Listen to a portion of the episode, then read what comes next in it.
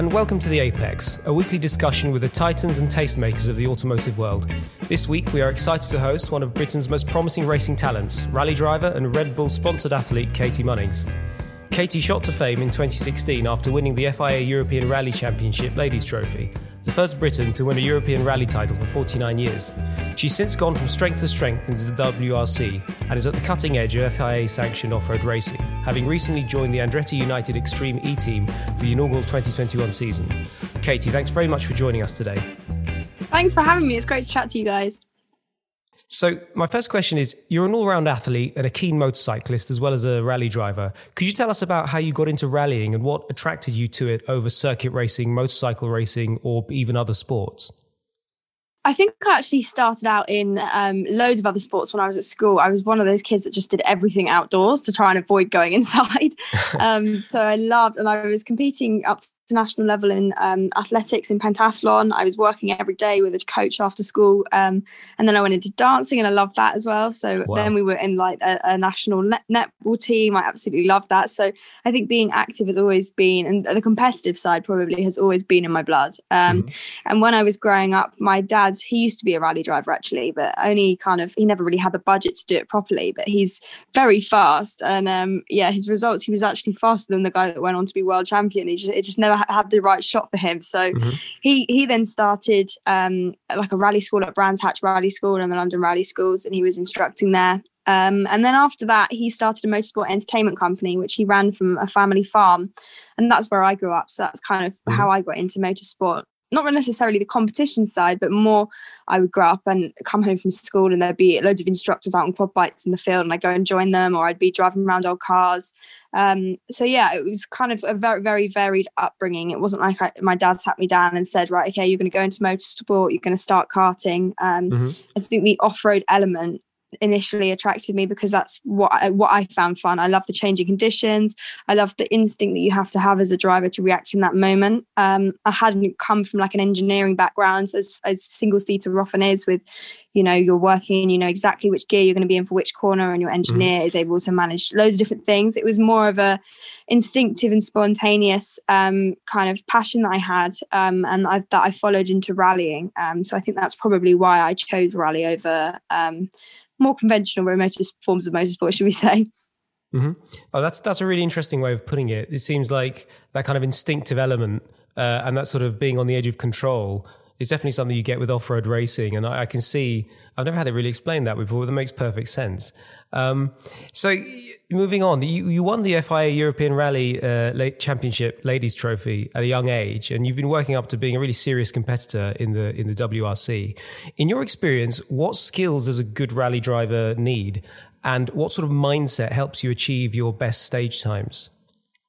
I think number one, and you know, there's there's so many people out there that are so so talented. I know so many people that i've come across in my career other drivers even engineers mechanics that are really talented behind the wheel. And i think the number one thing is just having the opportunity to drive. Um, mm. It sounds stupid it sounds you know when you think of it it's not really like just picking up your tennis racket and going and playing tennis but i think the whole the whole thing around budget in motorsport and that stigma and how kind of inaccessible it is for people is is a really tough pill to swallow. Um, and mm. I think it's the biggest the, the biggest lim- limiting factor that we have in motorsport. And it was me for absolutely years. You know, I've always, even still to this day, kind of when I when I was in the European Championship, I was still running off my teammates' secondhand tires that he'd take off after he'd mm-hmm. finished in service, but they were still quite good enough for me mm. as I couldn't afford to be there and have fresh set of tires um, every service. So I think I think that that is the biggest thing. Um, if you can, if you can get backing to do it properly, um, I think it's it's very much luck of the draw, and it's a really hard one because people often say, "Oh, how do you start out in motorsport?" And I think you just got to work with what you've got, um, mm-hmm. and almost psychologically,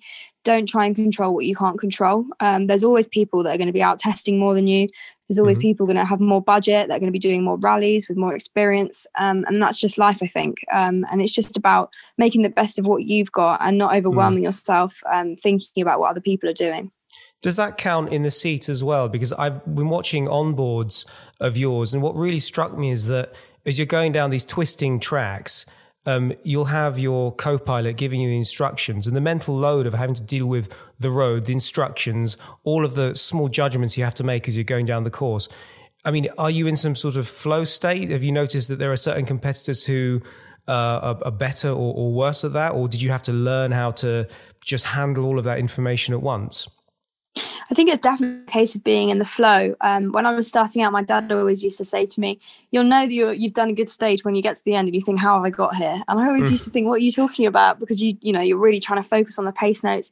But actually, after you know you've written your pace notes yourself, it's your own language. And mm. after a few rallies of practicing with it, it is like speaking English in the same way that I'm not really thinking about the words that are coming out my mouth to you right now. Mm. Um, it's the same sense of translating it when a co-driver is telling you where the road's going to go. Um, a three left, you don't even think about what that is anymore. You just envision, you know, exactly how much you need to turn the steering wheel, how the car is going to slide beneath you. Um, and then it frees up your mind for other things, for the little details that you need to be watching out for on the road. Um, and I think it also depends on where you are mentally. If you're really nervous or anxious, or if you're stressed, um, mm. all of those things massively impact you. I know, for example, when I had a massive crash um, on one of the rallies that I did, and Bryan Bouffier, who is obviously an amazing rally driver, he he, he said to me, "You've got to have a goldfish man- memory in rallying.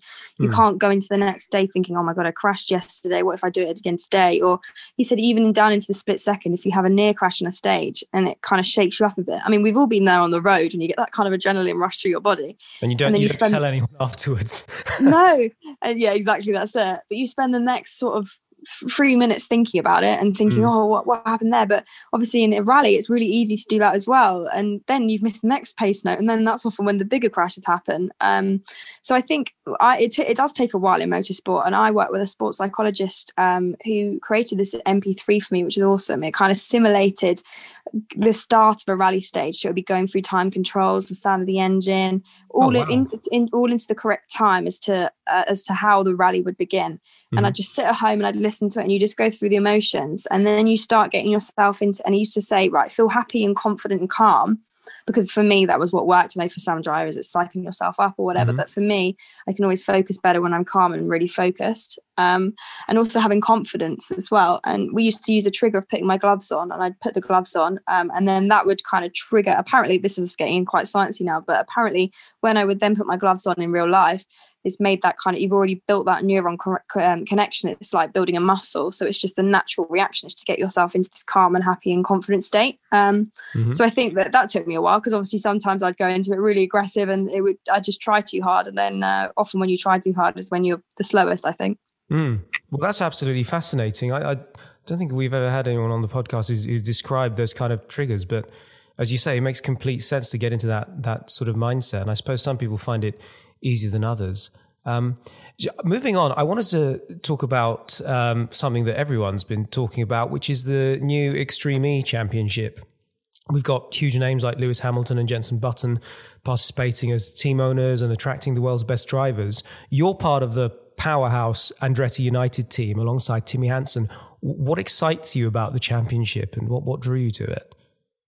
oh, I just think it doesn't sound like it will happen. Do you know what I mean? Yeah. I remember when I first heard it, um, probably last year, and I had a call with Extreme E. They wanted me to be in the driver's pool. We had to have a couple of calls because at first I was like, but this this this is dreaming, isn't it? be a floating paddock that's going around to the Amazon in Greenland. Yeah, and yeah I was amazing. thinking, what are you talking about? How how is that going to work? Um, and so I think that that's probably the the element of unknown, which is still there in many ways. We were talking last week. Um, I was at the launch on the boat, and you know, you're seeing all the bedrooms just being fitted, and they've got science laboratories going in, and it's it's just crazy seeing it happen in real life. Mm. And to the point when they're like, "Oh yeah, we, we haven't got any uh, phone signal in like half the places that we're going." So you're thinking, right, we're going away racing. We're not going to have any phone signal for the whole time that we're there. We're doing these amazing conservation projects before we race, and then we're racing in some of the like biggest um, in demand spots for people to travel around backpacks and that kind of thing and i just thought wow okay yeah i'm gonna have to say yes to this one um, and then the fact that so many i mean i signed up way before kind of all the big names entered and the fact mm. that now it, the racing is so um, yeah i mean it's like race of champions for some of the teams that have have lined up. And I signed up with Andretti United quite early on, and I'm really happy that um, I'm with that team. It's a really family vibe, and I think Timmy is my perfect counterpart. Um, mm-hmm. We just click instantly. He's he is the male version of me. Um, we, I mean, it's ridiculous down to the point that we both have the same like eating habits. We have to eat every couple of hours, otherwise we, otherwise we get hangry. Um, I think every yeah, he's just he is the male version. Um, so yeah, I'm just really excited to get going, and uh, nobody knows what's going to happen, but that's part of the fun, I think. Yeah, that, that sounds like a fantastic pairing. And also, I, I, was looking at the driver roster. I mean, people like, you know, I think Lewis Hamilton's team, Sébastien Loeb and uh, Cristina Gutierrez. I mean, seriously major names from all all over motorsport. I mean, it, it, it sounds like it's going to be brilliant.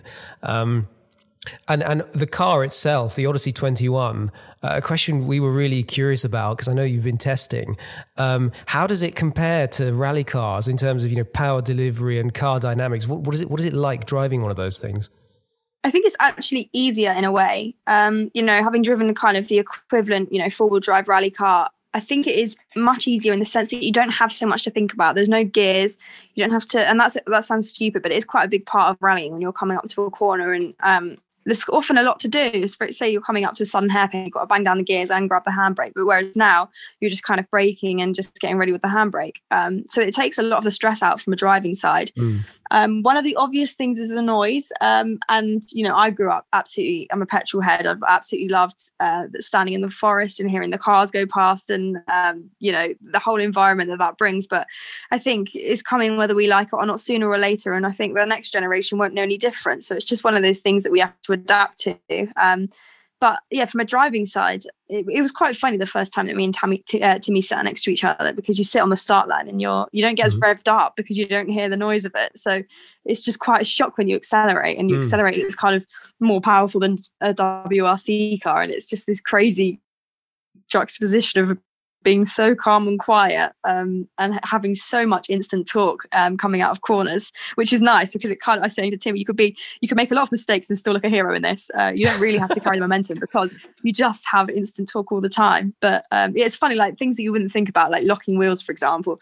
Normally in a rally car or a rallycross car, when you not lock the wheels, the first thing you, you the first sense that you have of that is uh, the sound of the knocking. Um, oh, interesting. And you don't get, you, yeah, you don't get that at all in the Extreme E car. It's just this kind of silence and you have to then readjust. And me and timmy didn't even realize we were locking wheels to start with because obviously it's such a it's normally such a powerful noise. Mm-hmm. um, and we just had to start learning to feel it a bit more through the seat and through our bums and be a bit more sensitive to it from that side. Um, so yeah it is, a, is an adjustment but i wouldn't say it's kind of overpoweringly different different. Um, it's still an awesome race car. Um, and yeah i think hopefully people will be kind of accepting of the fact that the world is moving into the electric state and just kind of take it for what it is. Mm. It's interesting when you say that actually driving this electric uh, race car actually makes you more mechanically sympathetic because you have to figure out other ways of feeling what the machine is doing. I mean, were you and Timmy, Timmy swapping notes all the way through testing and, and kind of tweaking and learning the car as you were going? Yeah, definitely. I mean, when we first kind of got involved with Extreme E, the the format was going to be that it would be um, a male and female. Uh, one's um, driving, one's co-driving, and then you switch, um, mm-hmm. and the other one drives, the other one co-drives. So we were always assuming that we would be in together in the car. Um, so that's kind of what we were prepping for in our minds. Mm. Um, it was only quite recently that they decided it would be one at a time. So even you know in our preparations but then also when we were testing even when we did know it would be one at a time we both decided that we wanted to sit next to each other because you don't get a lot of time in these testing environments and especially with um, the kind of battery testing which is another mm. thing we're used to just chucking petrol in and going whereas we now have to wait a few hours for the battery to charge between um, kind of testing blocks. So I think it was important for us to feel everything that we could, whether it was through the driver's side, the co-driver's side, because um, you're almost learning doubly as quickly if you've both felt something in that moment as opposed to when Timmy comes in and says, "Oh, the car did this," and I haven't felt it for myself. Um, mm. So yeah, it's, it, and he is an awesome guy. He's I, I, you know I was quite nervous about the whole um, teammate situation, especially between um, some of the top names in motorsport um, and then us girls as well, because I was thinking you know it, it, has to be a team sport and i really hope i get someone that will recognize that and you know we'll mm-hmm. work together on it and it won't can kind of continue in the way that motorsport's kind of been a single person or um, mm. individual sport. Um, and he completely gets it. And you know, he's he's kind of uh, sat down in testing, and he was like, "Well, there's no point in me driving fast if um, you're not going to be fast. So I think we should really work together on this, and uh, yeah, we can we can uh, make both of us fast. And then by the end of testing, it was like, okay, you're faster on this corner than me. I'm faster on this corner than you. So what are you doing? And we'd overlay the onboards. And um, yeah, he, he's a he's a perfectionist from that side, which is really useful for for me as well. And obviously sharing a car, it's the same setup, so um, you both have to adapt. Um, and I think. The, the ones that are successful and extremely the teams that are successful will be the ones that are, are able to do that and are able to work together as a really solid unit. Mm-hmm. Well, that's a fascinating insight into those dynamics. I'm, you know, I'm, I'm, I'm excited just listening to you talk about it. really, really to get to, to kick off. Um, so I, I, guess we're kind of touching on on modern racing and, and rallying here because I think part of being a modern racing or rally driver is I think the increased media focus. We've got this 24 hour news cycle and the need to have a personal brand. It seems. How do you think this makes the role of a driver in 2021 easier or more difficult than back in the day, perhaps? And what have your experiences been of the professional world up till now? I think um, definitely from the world outside motorsport, but the kind of world that's around it. For example, when mm. you think about the brands that sponsor it, um, I think this new championship is opening up the doors. Really, um, there's nothing that there's no brand that I can really think of um, that wouldn't want to align with it.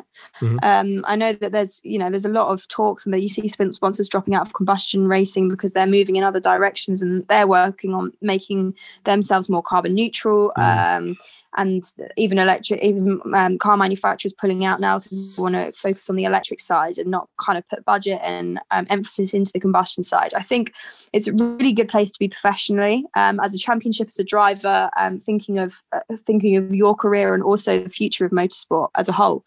Um, is, is putting the emphasis in the right direction. And actually, when you look at it, uh, and when I've spoken to people in the industry, even sponsors or, or manufacturers, actually the interest around it is so much bigger than conversations that I've had around combustion in the past. And I think mm. it's just uh, there's a general awakening at the minute. I know that it's you know it's also one of the highly um, talked about and discussed topics because it's not that welcomed as well in some kind of um, traditional um, fans and that side of things. And absolutely, yeah. I completely, you know, I get it, and I was that person. I've, I've, you know, I absolutely, I more than anyone will stand in the freezing cold in Wales just to hear the car zoom past me. You know, I absolutely, I, I completely understand it. Yeah. But I think that, you know, it is inevitable. And as I was watching the news last night and Jenson Button was on there talking about Extreme as well. And he just said it's coming, you know, whether we like it or not. And I think the the best thing that we can all do is we can guarantee there will be exciting racing. You know, that's hands down. That's nothing to do with the car or the noise mm. or anything. That's to do with the people that are behind it, the teams that are behind it, and the championship formats that we're producing. So mm. is ticking that box. I know the noise thing is is the biggest thing for most people, and I understand that, but um yeah, just think you're not going to walk away from an event smelling of petrol fumes. I don't really know what to say. I just think you know we'll, we'll, let it we'll let it grow out of it, and the next generation won't know any better, and they will be just excited by the electric racing as we were growing up with the petrol racing. I think. So it sounds like it's a good opportunity for all of this to be very much a kind of driver led uh, scene as well. I mean, I, as you're talking, I'm just thinking of you know people like Lewis Hamilton who seem to dictate the, you know what people focus on in, in, Formula One in all respects. So it's a really interesting it's a really interesting time for that. Um, and and on media, you've had a media career as the presenter of uh, uh Catie's Amazing Machines on CBeebies, and I know that you've raced in very high profile events like the ice race in Zell am See for Bentley. Um, just taking all of that uh, as a whole, are there any non-rally cars or machines that you've encountered uh, during those races and programs which you particularly enjoyed driving? Oh, so many. That's such a difficult question. Um, God, that's more difficult than where you see yourself in five years. I think. I think when I was doing the the CBeebies show, it was literally every day was so much fun. I'd be filming two different machines every day, so it was really full on at the time. And you know, don't get me wrong. Sometimes I was like, "What am I doing? I'm absolutely crazy for taking this on." As well as it's about full, twenty um, episodes, wasn't it? I mean, it's quite long. Yeah, yeah, yeah, but we filmed it all in a really short space of time, and it was bang in the middle of my European Championship season. Oh um, so obviously, CBeebies had its own deadlines. So it would literally be I'd fly back from an event and go straight into filming, and vice versa. And it, in the end, you know, I was thinking, I'm, I'm, if I went into another year of this and they had another two seasons commissioned, I just thought I will just be doing half a job on each, and that's not yeah. who really who I am or where I want to be. So it was, it was a tough decision, but yeah, I mean, doing it. I mean, I got I got some amazing stuff. I, I drove like a snow snowplow up on up in Val Thorens um, ski resort before the lift opened for the day, and I created this jump, and the sun was just coming up, and uh, I think that was definitely a cool one. Um, did you did you go over the jump in the in in something fast, or was it? Uh... we ran out of time actually because when oh, I was God. coming back down, there were skiers coming down next to me, and it was the most scary thing ever. I think I, I was half expecting you to say I was half expecting you to say that you'd jumped over it in the snowplow, which would have been quite something. Oh no, I was not trusted. I don't think like they they um they put out another snowplow behind me because I didn't realize how difficult it is to try and make a smooth kind of track, and I was making bumps all over the place. They had a guy that was going behind me just tidying up my mess before the found found the rally driver. yeah, exactly. That's great. So, I mean, uh, so maybe we can expect to see Catie Munnings smashing a performance car around a Nordschleife for something like Top Gear in years to come. Is that is that something you you still consider? Well, do you know what? I um I was filming a League of Their Own the other day with Freddie Flintoff with him in a rally car, Jack Whitehall, um, and Alex Scott. Um, and uh, Jamie Redknapp was there as well, actually. And it was really oh, cool wow. seeing the, the different um, drivers. Uh, so yeah, that will be out soon. Actually, I can't say too much about what happened, but it's um, yeah, it's definitely worth a watch. I think an insight into different driving styles, probably. yeah, definitely. I think it was. Um, I I went with Jack and with um, Freddie. Freddie obviously on Top Gear all the time. Mm-hmm. Jack had hadn't even got his driving license, and we were out in a in, in an R two um, Ford that you know is uh, around is a uh, st- kind of stock for the uh, Junior World Rally Championship. It's a, it's a proper car. Yeah. yeah. A, yeah. yeah. so it was interesting um, and obviously we because we were filming in covid we had a perspex screen between us so mm-hmm. i can i actually couldn't even grab the handbrake when i needed it so oh, um, oh, wow yeah, there's. I think I think it's quite a good watch. I'd recommend watching that one. That sounds that sounds like a lot of fun. So um, I think we, are coming up to the end of our time. So I've just got a, a few more. Let's call them quick fire questions to, to ask. So uh, the first of those is: Do you have any racing heroes or people you particularly admire in your field? Definitely. Um, I think Michèle Mouton um, paving the way for women in motorsport is a big one. I think mm-hmm. Sébastien Ogier, um, he also he always seems to pull it back when everyone looks at him and thinks, oh, his race is over, or you know, there's pressures on him now. There's no way a human can perform in that environment. He's mm-hmm. always got some mental ability that's beyond any driver I've seen. And I think lastly, probably my dad's been a big inspiration in helping me through my career at times when I would have given up. Um, he's definitely he's definitely got something in perseverance and he's taught me a lot about um, you know holding on to your dreams so yeah i think they're probably my top three well, that, that's that's a great answer. And, and on that theme of perseverance, what's the most difficult rally or rally stage you've ever raced, and why? I think probably the Azores. Um, when we, I still can't believe we do it, but around the rim of the volcano, um, right at the top, I think there's a 500 foot drop, literally oh, off God. the side into the that. Well, obviously it's not the crater anymore. It is, but it's because the lake at the bottom, and it's a beautiful scenery. But there's no barriers or anything, and if you go off there, that's it, big time. Um, mm. And I remember I, I nearly crashed at the top, and there's a video I put on YouTube of it um, my co-driver said, "Look, just take it easy around here. We've got nothing to win on this. Just get get round the top bit, and then we can race down the side of it because the stage carried on down the side." And um, we yeah, we're literally about five kilometers into the stage, right at the top. What did I do? Clipped a bank and nearly. Well, I did spin, but luckily I span the the other way, not kind of into the oh, volcano. Uh, but I think that they were talking then about moving the stage because they, you know, every he said the organizer said you have no idea how hard we've worked to make the, this, you know, approved by the FIA. And, and now, that, and now you're making it look like Mario like Kart. Yeah. Yeah, exactly. So I think that it's not it's not in the quite the same location, um, but still, it's yeah an incredibly difficult rally racing on the volcanic rock, and uh, yeah, it's just something else. I think that's something that people really, I think, underestimate. Uh, I suppose in real life, when you're actually there and you can see the drop, I mean that must tighten your driving up a bit. Uh, it's just insane yeah. to think that you can just fly off this side of a mountain if you get, you know, a, a, an input slightly wrong. I know. And in some places, I remember for the first year that I did it, and there wasn't actually any hay bales in this section, but some some years they put out hay bales like on the on the um, apex that was closest to the uh, to the the drop. And I just thought mm. a hay bale is not going to stop anyone. not in a kind of four wheel drive high spec rally car. You just nudge that out of the way, but I yeah, guess op- it makes you feel a little bit more confident. Opt optimism. So uh, I guess my last question is, I think one where where you know we need to set the record straight once and for all. So it's it's a rainy night stage in Wales. What is Catie Munnings' favourite rally stage snack? And I have to preface this by saying that when we asked David Gandy this question, he talked about his endless drives to get prawn sandwiches from M&S. So I was wondering what your snack of choice would be? Uh, do you know what? I love a prawn sandwich from M&S as well, but I don't normally have have space for it in my rally car. Normally, mm. I will always, um, and I probably know it's not the most nutritious, but it's the one that kind of gives me a little boost. I love a midday Mars bar and can of Red Bull. oh. we'll have had like a really highly nutritious lunch. Um, Just... we'll, have, we'll have like energy bars with us, but there's something about a Mars bar and a, a, a like a you know that taste of Red Bull. I absolutely love it halfway through the oh, day. Wow. And I don't I don't normally drink that much caffeine when I'm not racing. Um, and I don't really eat sugary stuff either. My sister's kind of a, a nutritionalist, so we eat very healthily at home, and she's always recipe testing and things. So I only ever have it when I really need it. And I feel like after a long day of after a long week of recce's and 4 a.m. starts, you just something hits you kind of halfway through the day at race day when you're in that kind of calm zone and you you need to psych yourself back up and you mm-hmm. just need it. Well, I think that's one that the listeners should uh, should take to heart, and I think it's a good good one to end on. Um, Catie, it's been an absolute pleasure having you on today. That was a wonderful interview. Uh, thanks for uh, talking to us, and all the very best in Extreme E and your future rallying outings. Thank you very much. Thanks for chatting to me.